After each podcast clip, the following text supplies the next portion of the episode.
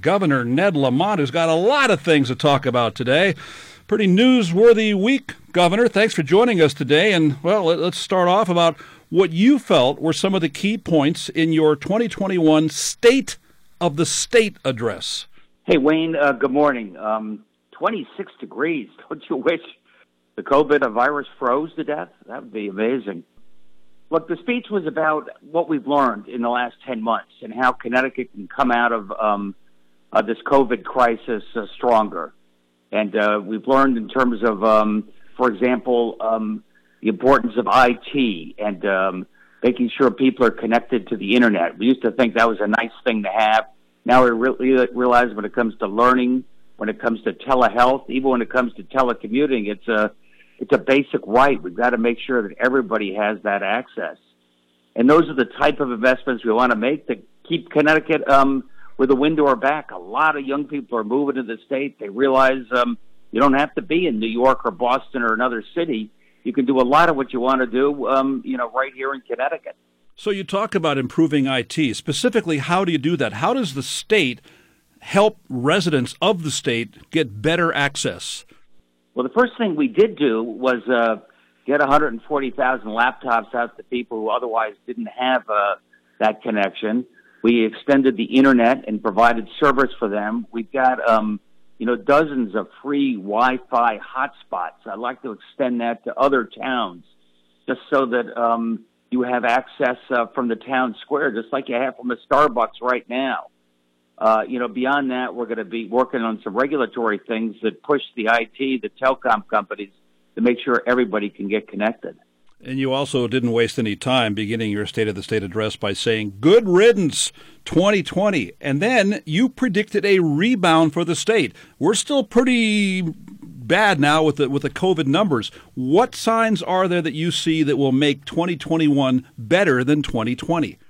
First of all, the vaccine is going to make an enormous difference. Give us a little time. Uh, everybody's jumping in. Put me to the front of the line. Um, we've got uh, today. We're going to have um, all the nursing homes will have their first uh, vaccination. All of them, first in the country to be able to say that. Of course, we have to. They need a second um, shot now as well, and almost all, most of the hospitals. And then we can start moving into the next group, which are uh, mainly the essential workers and folks uh, 75 and over, the most vulnerable. Those are our big priorities for the next uh, 30, 40 days. And I'm going to pat you and your people on the back because there's been stories out there about how efficient the vaccine distribution has been in Connecticut, much more so than not just some New England states, but around the country. You look at that disaster they had with people lining up on the streets in Florida. And I just want you to just say a couple of words about your team and how we were able to do it as efficiently, maybe more so than most, if not all, states in the country.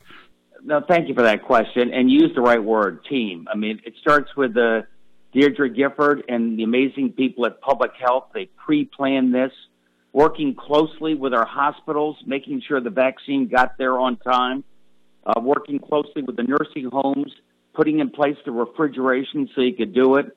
We've got a computer tablet now so we can tell who's had their first, when they need the uh, second. And, and Wayne, a little shout out to the feds you know, they did not get it right when it came to PPE, but I think when it comes to uh, the vaccine, they both purchased it, and it's slow getting out to us, but it's getting out to us, and they've got us what they promised us. I'd like to double the um, the vaccines. We could double the number of people vaccinated. The infection rate came out yesterday at 6.3%, which uh, is the second lowest we've had in this first week, but it also followed the 8.6% two days ago. That's the highest so far. Have we gotten this spike that you expected following the holiday season? And is it your feeling or your hope that now that we're beyond the holiday season, those numbers may come down? I think, um, what are we, 10 days post Christmas, a couple weeks since the beginning of those holidays? And uh, we have not had the surge up we worried about. But uh, watch out, some of our neighbors, including Rhode Island, have very high infection rates, uh, and uh, you know we're not an island there. But also remember, um, we had our first two detections of the highly infectious British strain. That was in the Greater New Haven area. So we have to watch that very carefully to see um, what risk that involves. Yeah, that's the B117 strain, and there are reports that it might be more contagious among children.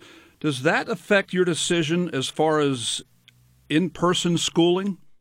Uh, I can tell you that the two people who um, uh, detected it so far were 15 and 25. Uh, both had done some traveling, so um, that does um, make you think. But remember, um, uh, a fourth grader in a classroom wearing a mask um, is probably better off than um, that same fourth grader um, palling around with his or her chums uh, in a less supervised situation. So you're number six in the country in per capita vaccination so far. So that's rolled out pretty well with, of course, the first responders and the, the nursing home people primarily. Tell me about the sequence, though, and just for the average person, a 50 year older living in Windham Center, what would be the timetable for when they might have access to getting the vaccine? Uh, I would say, first of all, if you are a first responder, you, are you somebody that um, has to deal with people every day? Maybe you're in food service, maybe you're in daycare.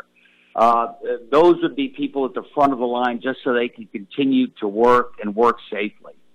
If um, that's number one. Number two, if you're uh, a little older, you have a um, comorbidity or pre-existing conditions, um, we get you close to the front of the line just in the name of uh, safety. Which vaccine do you think we will get? And do you have the option? Do I have the option of picking the vaccine that I want? Wayne, I don't think so. Um, that, that's probably just one more level of complexity. Uh, you know, generally the Moderna is going to go to one site and the Pfizer is going to go to another site. You know, perhaps we can figure out, um, uh, you know, which site you go to. We're, we're putting in place the electronic tablet. We're going to have that out for you early next week. That's the platform that allows those eligible people to make their appointments and reservations. Aha, that's my next question. You talked on your press conference yesterday that we will be notified when our turn comes up. Could you specify how the notification takes place? Uh, what we're going to have is um, you can go to our site or um, you know access on the tablet. We'll have a complete list of everybody who's eligible. Either we will text you and say, "Now's your turn. Go and um, you know register for your vaccine," or you be proactive. We haven't quite figured that out yet, but we'll be able to tell you on Monday. So if I do not go to the site and if I don't register, does that mean that I wouldn't be notified, or is there some other way, maybe through a, a patient portal where you could be notified? I, I think the latter. I think, uh, look, in the beginning, there's going to be a big rush. Let's face it. Um, you know, we, we always hear about people who are vaccine hesitant. I'm hearing about people saying, put me to the front of the line. Um, so there'll be a rush. But then if there are people that should be vaccinated who haven't signed up yet, we'll find you. Do you have a target date for when you are hoping that every resident who wants the vaccine will have had the vaccine? Uh, this next group, all the essential workers, the older folks, who people who live in particularly congested um, environments, multi generational, I think they will all have uh, their first vaccine uh, within a couple of months, and they'll have a second vaccine a month or so later. So that gets us out to uh, late spring, and then we'll uh, slowly start moving into the broader population. I think probably the last group, uh, might as well be blunt, are um, young people because the vaccines haven't even been approved for young people as yet. Let me change gears here. The elephant in the room has to be the incident that took place at the U.S. Capitol a couple of days ago. Tell me your thoughts as you watch that unfold. Uh, Wayne, it was heartbreaking, um, and I hated the pictures. I hated the pictures because I'm somebody who's done, you know, some work around the world, and I know, um, I know how people admire the United States, the last best hope on earth. And uh, I see those folks looking at those pictures saying, oh my God, that's not America. That's not um, the place I've always dreamed of. So I, I, I hated what it said about this amazing country. But we finished our briefing yesterday by showing Nancy Pelosi and Vice President Pence um, dropping the gavel and the smooth transition of power on a bipartisan basis. So I want to give people a positive thought. Our institutions held. And I know we're less than two days removed from that incident, but have you and your people had talk about making sure that we are safe here in Connecticut? I'm talking in particular the Capitol, and for that matter, even the governor's residence. Yeah, I mean, they monitor the uh, social media very closely. Um, people are pretty on edge, no question about it. Uh, we had um, a, a, fair number of protesters in and around the Capitol on opening day two days ago. It was, uh, you know, mainly peaceful, mainly peaceful, but uh, we're being cautious. I'm just wondering whether there's going to be some changes in protocol made to make sure that what happened there does not happen here. Uh, look, our state, our state police and our uh, Capitol Police are, are, on it. They're really paying attention. A little bit of extra super, uh, you know, surveillance right now. I was a little surprised in Washington, weren't you? We're- oh, absolutely, absolutely, and, and and including they were just totally outnumbered by the protesters. I thought it was shocking. Now, while we're on the topic of the Capitol, and you just talked about some of this on the State of the State address the other day, but can you outline some of your legislative priorities in this upcoming session? Well, priority number one is always is to um, get another honestly balanced budget on time. Uh, we did that uh, two years ago. I think it makes a big difference. We ended last year with a small surplus. Not everybody has that. Number two, we've got to figure out. Um, I've got these executive orders. You know, our restaurants at ten o'clock, uh, no bars, schools open. Um, we got to figure out where the legislature wants to play in that, and uh, do they extend the uh, my authority a little bit longer just because COVID is still uh, on the uh, upswing? You did not address a possible tax increase or tolls. Where do you stand on that right now on January eighth? Well, what I did say is uh, because we have the largest rainy day fund uh, uh, we've ever had, and uh, because we did not let anybody take money from it uh, last year, um, we are in a strong position to uh, power through this year without uh, big cuts in social services and without any broad tax increases. That's something I am going to hold to. And how much of a factor is the need for a tax increase or tolls in that the deficit in the current fiscal year has dropped to 640 million after being initially projected as high as 2 billion. I mean, we're still in the hole, but we're not as bad as some people thought, so you may not need some of those extra taxes. No, that's right. Um, it's it's a little more complicated next year, and uh, you know the year that starts July one, and there we do have a, a deficit, and uh, there it's uh, a lot contingent upon what we see coming from the federal government and what type of support. You know, it's Connecticut and forty nine other states have this hole going forward, just because our income tax revenues you know slipped a little bit. But you're absolutely right. With the stimulus, our numbers in this current year were better than we had anticipated six months ago. And tell me your stance on sports betting, internet gaming, and legalized marijuana. Will those take place in 2021? Look, I think uh, it makes sense, and uh, we ought to do this. Um, we've got some negotiations going on with the tribes uh, and working with the legislature as well.